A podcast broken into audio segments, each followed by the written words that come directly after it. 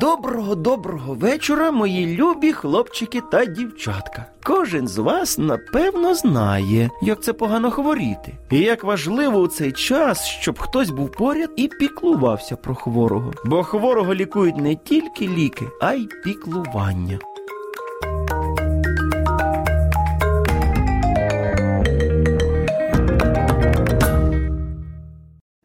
Були зимові канікули. Батьки відвезли Сергійка до бабусі і дідуся у село. Ох, яка ж краса була навколо. Все було вкрите пухнастим снігом. Щодня Сергійко веселився з друзями, і на санчатах катався, і на ковзанах катався, і навіть на лижах з гірки. А після розваг Сергійко кликав друзів до себе додому. Пішли, бабуся нас, мабуть, зачекалася. Давай ще трішечки.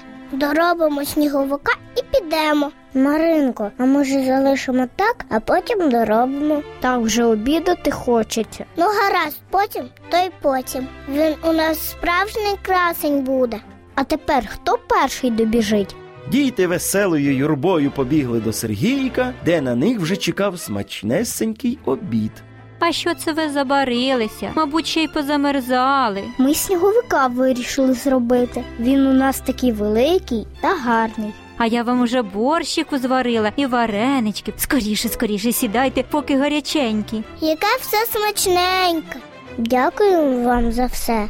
Пообідавши, діти одягнулися і побігли на вулицю дороблювати сніговика. А потім ще й у сніжки грали. Весело провівши час, друзі розійшлися по домівках. А наступного ранку, коли друзі зайшли за Сергійком, щоб знову йти на вулицю кататися, він вимушений був відмовити. Вибачте, але сьогодні я не зможу піти з вами. А чому? В мене захворіла бабуся. Я тепер про неї маю піклуватися. Шкода, бабусю, а що з нею? В неї висока температура і горло болить. Дідусь вже поїхав за ліками у місто, а я доглядаю за нею. Знаєш, Сергійко, і ми не підемо кататися. Чому? Ми тобі допоможемо, поки прийде дідусь. Давай зараз зробимо малиновий чай. Він дуже корисний. Коли я хворію, мама завжди його робить. Сергійко поставив чайник, а потім швидесенько приніс із погріба малинове варення. Зробив чай і відніс його бабусі. Такий смачненький. Це мені друзі допомогли. Що тобі ще принести? Дякую, онучку. Нічого не треба.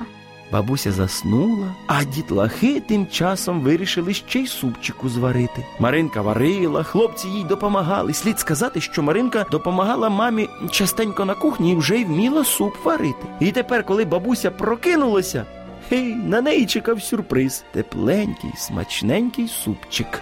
Бабуся, ти вже прокинулась? Так. Як ти себе почуваєш? Після вашого чаю мені стало набагато краще. А ми тобі ще супчик зварили. Мої ви хороші, тепер я точно скоро одужаю. І коли прийшов дідусь із купою ліків, вони вже були непотрібні. Ну майже непотрібні. Іноді любов і піклування лікують навіть краще за ліки.